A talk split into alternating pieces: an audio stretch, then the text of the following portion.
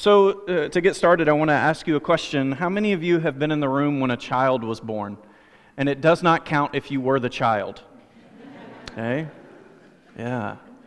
A lot, a lot of people. So, the, from the perspective of an observer, it's one of the most amazing things you could witness.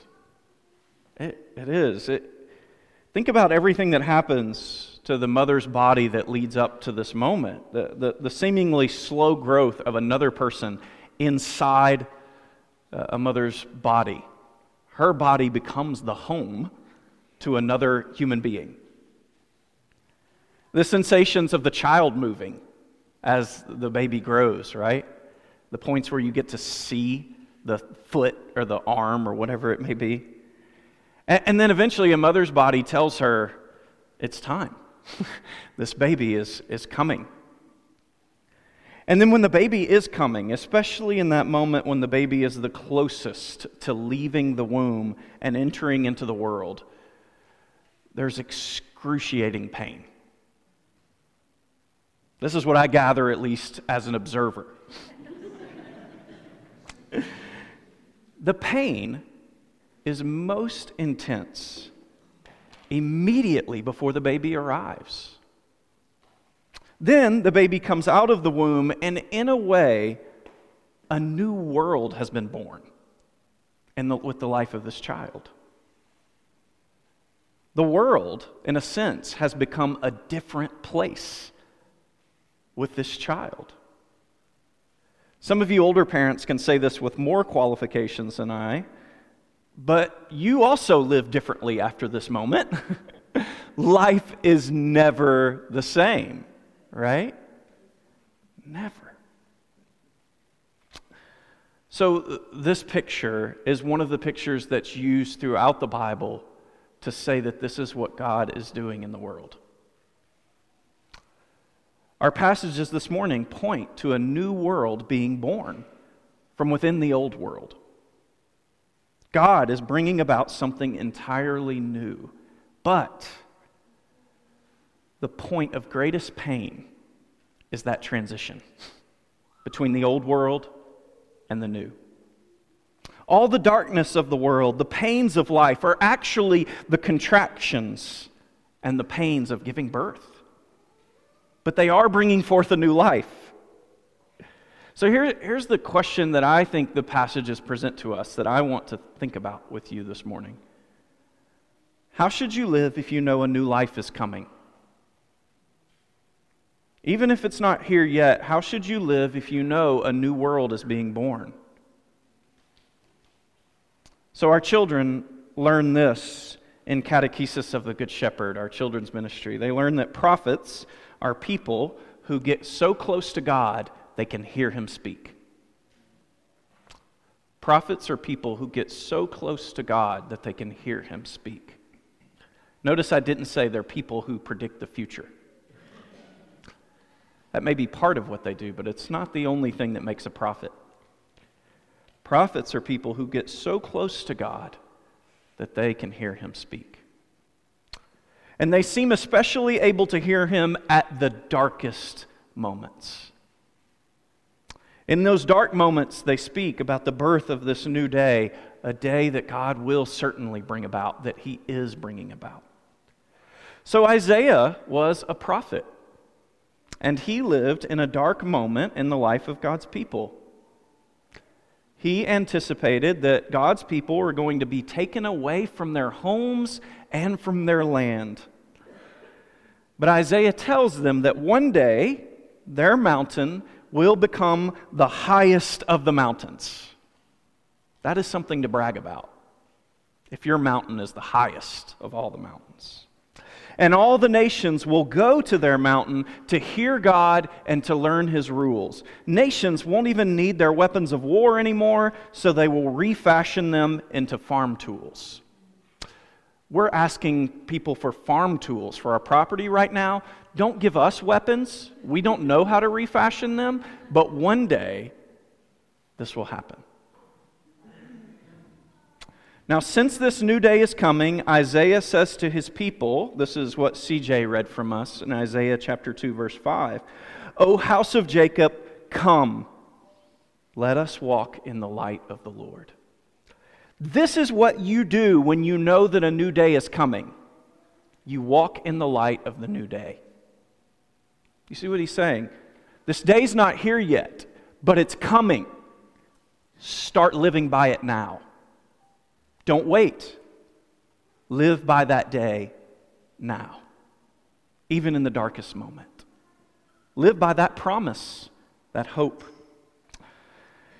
Now, no prophet was ever as close to God as Jesus. He and God are one. And Jesus saw a thicker darkness than anyone else before, during, or after him in his time on earth. All of humanity's darkness piled on to Jesus. And this is interesting to me. It's something I would rather not be true, but it really does seem like it's true that the closer one is to God, the darker the darkness becomes. However, the light is also brighter. It's part of the tension you live in if you want to be close to God. The darkness is very dark, but the light is also very bright. So Jesus told his disciples about how dark things were going to become for them. Life was going to become very hard for them. People were going to hate them because they loved him and followed him. The temple that their people came to love so much was going to be destroyed. Now, I, I want to make sure you hear this, that we hear this. Jesus said that their favorite building in all the world was going to become rubble.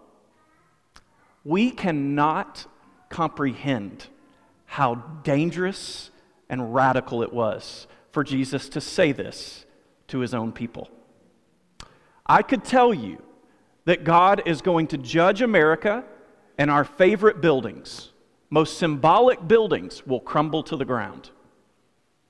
That doesn't come halfway as close to what Jesus was saying to his people about their temple that it would crumble to the ground.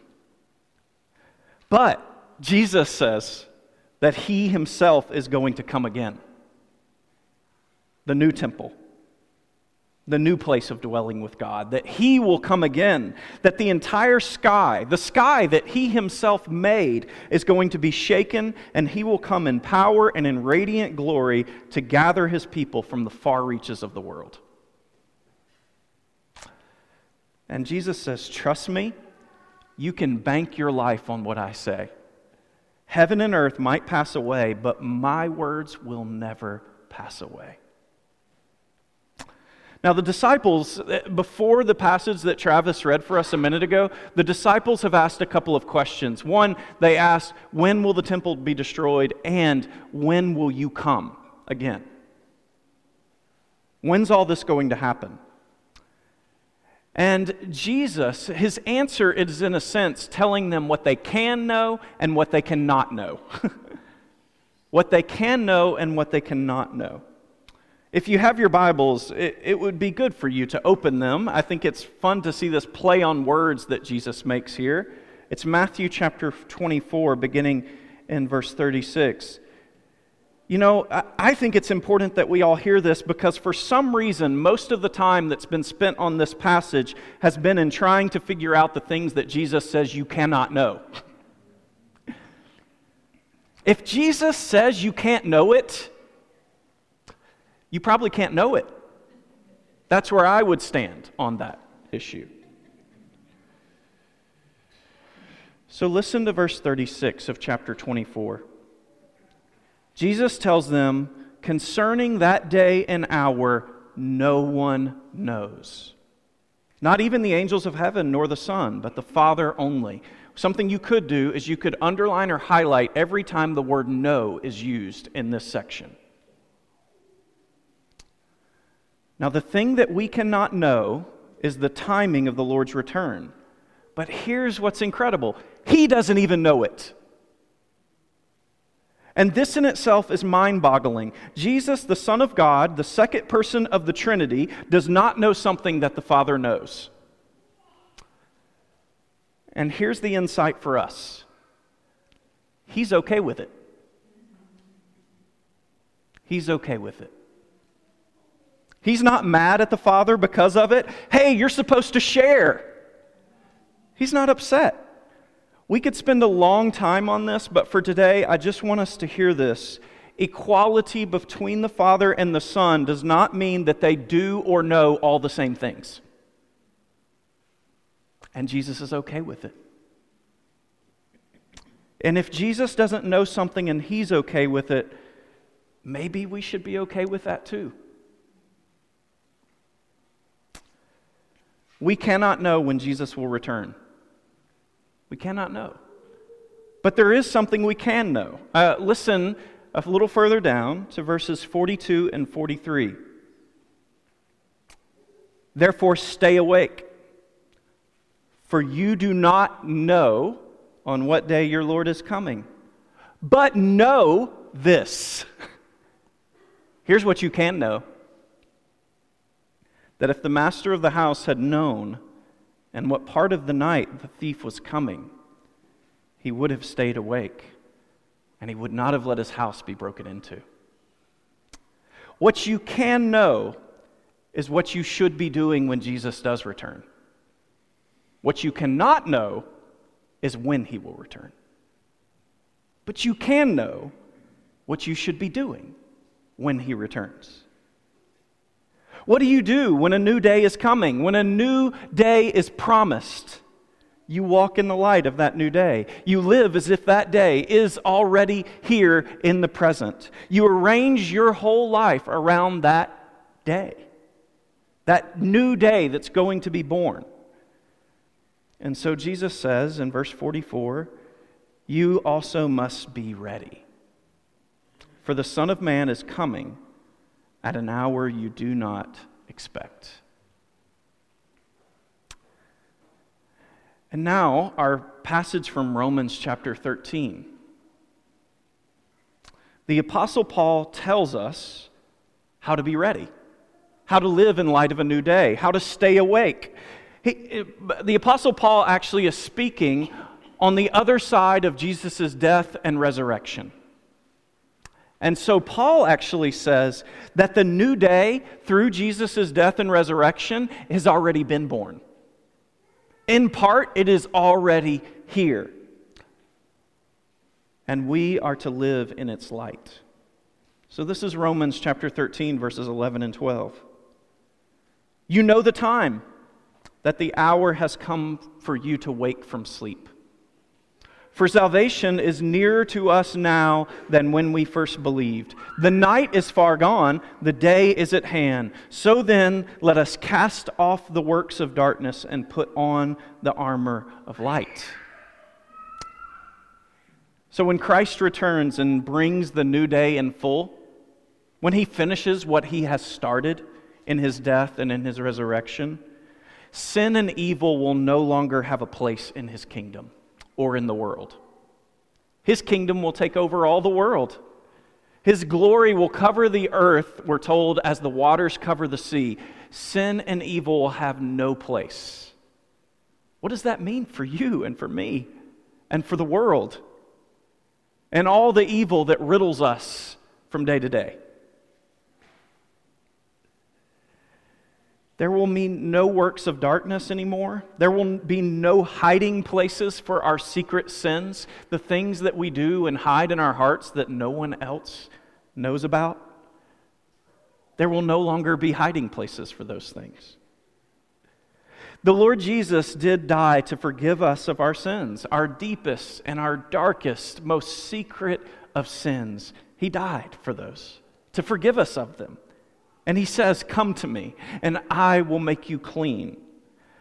But Jesus did not die only to forgive us of our sins, he also died to rid us of sin forever, to refashion us into his image and likeness as the Son of God. Let us cast off the works of darkness and put on the armor of light, Paul says. Let us walk properly as in the daytime, not in orgies and drunkenness, not in sexual immorality and sensuality, not in quarreling and jealousy, but put on the Lord Jesus Christ and make no provision for the flesh to gratify its desires. I'm just remembering that when I was in Sunday school, when I was young, I read a passage that had the word orgies in it, and I didn't know what it meant, and I pronounced it as orgies, and everyone laughed at me. I just thought I would share that with you. what do you do, though, when a new day is coming? You live in the light of the new day. The church is to live in this kingdom of goodness that Jesus is bringing right now. To live fully into this kingdom of goodness and beauty. To bring the reign of Jesus into the present of our lives, our homes, our families, our friendships, our workplaces. We are to implement the work of the kingdom in all the places that our fingers touch, especially our own hearts. And so I think this is an Advent question. Are you living in the light of Christ's new day right now? Are you making no provision for the flesh in your life? How, how are your thoughts? Are they pure by the definition of the Lord Jesus? How you think of others? How, how about lust? Does it have a hold on you? How about drunkenness, excess? Do any of these things have a hold on your life? Are you awake to the Lord Jesus and are you living in his way now? Now, the way to live in the light of Christ's new day, Paul says, is through Christ's own law of love. So, this is verse 8 of this section in Romans 13. Owe no one anything except to love each other. He's actually saying, resist being indebted in other ways. Don't let debt pile up in your life financial debt especially, because it will distract you from the kind of debt you need to be paying off, which is the debt of love that God has shown you.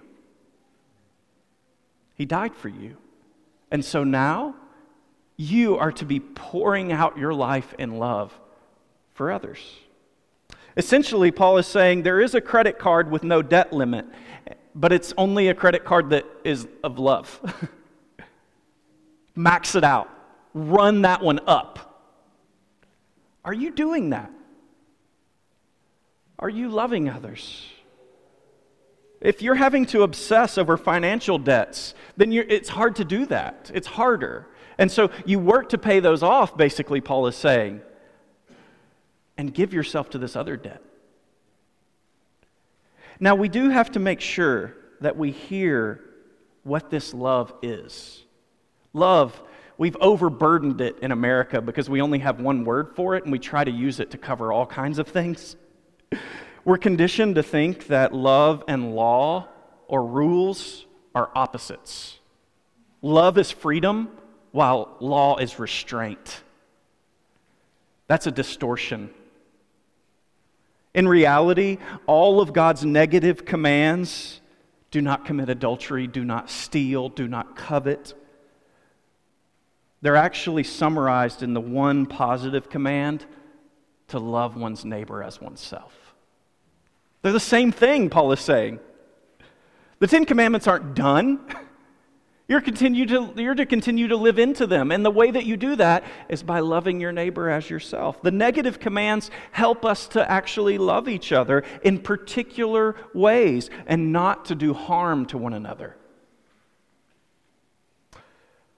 Are you living by God's law that is expressed in Jesus?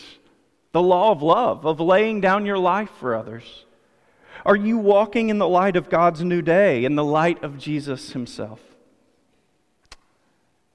I would hope for Lamb that this very short season of Advent may be a season in which we all become more awake to God, in which we walk more closely in this light of His new day that is breaking into the world and has broken into the world in the Lord Jesus. How, how can you do that, you in your own life?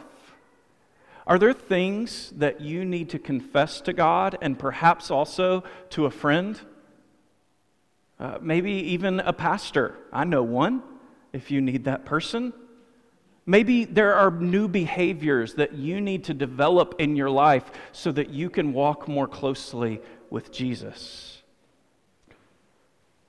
And all of us can grow closer to Jesus especially by spending time in His Word and in prayer. Remember what Jesus said Heaven and earth may pass away, but my Word will never pass away. The one thing that you can bank your life on in this world is the Word of Jesus. And so during this Advent season, I would encourage you, we're going to talk about a devotional later in the service. Make sure that the Word of God is one of the most important things in your life for the next four weeks.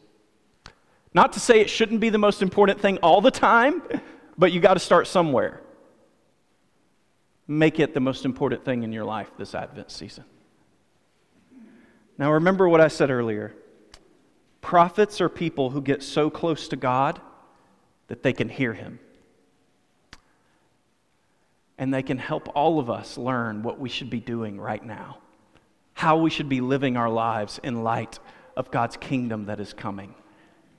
And based on that definition, we should all be becoming prophets. Are you growing so close to God that you can hear Him speak? Let's pray. Lord Jesus, we thank you that you are coming, that you have come and that you will come, and that you are bringing a new world into our midst. Help us in the pains of the old world as we wait. Give us courage, strength, fortitude to wait. And also give us the ruthless sense of priorities so that we would pursue you with all that we are and that we would be doing the things that you would have us do when you return. Amen.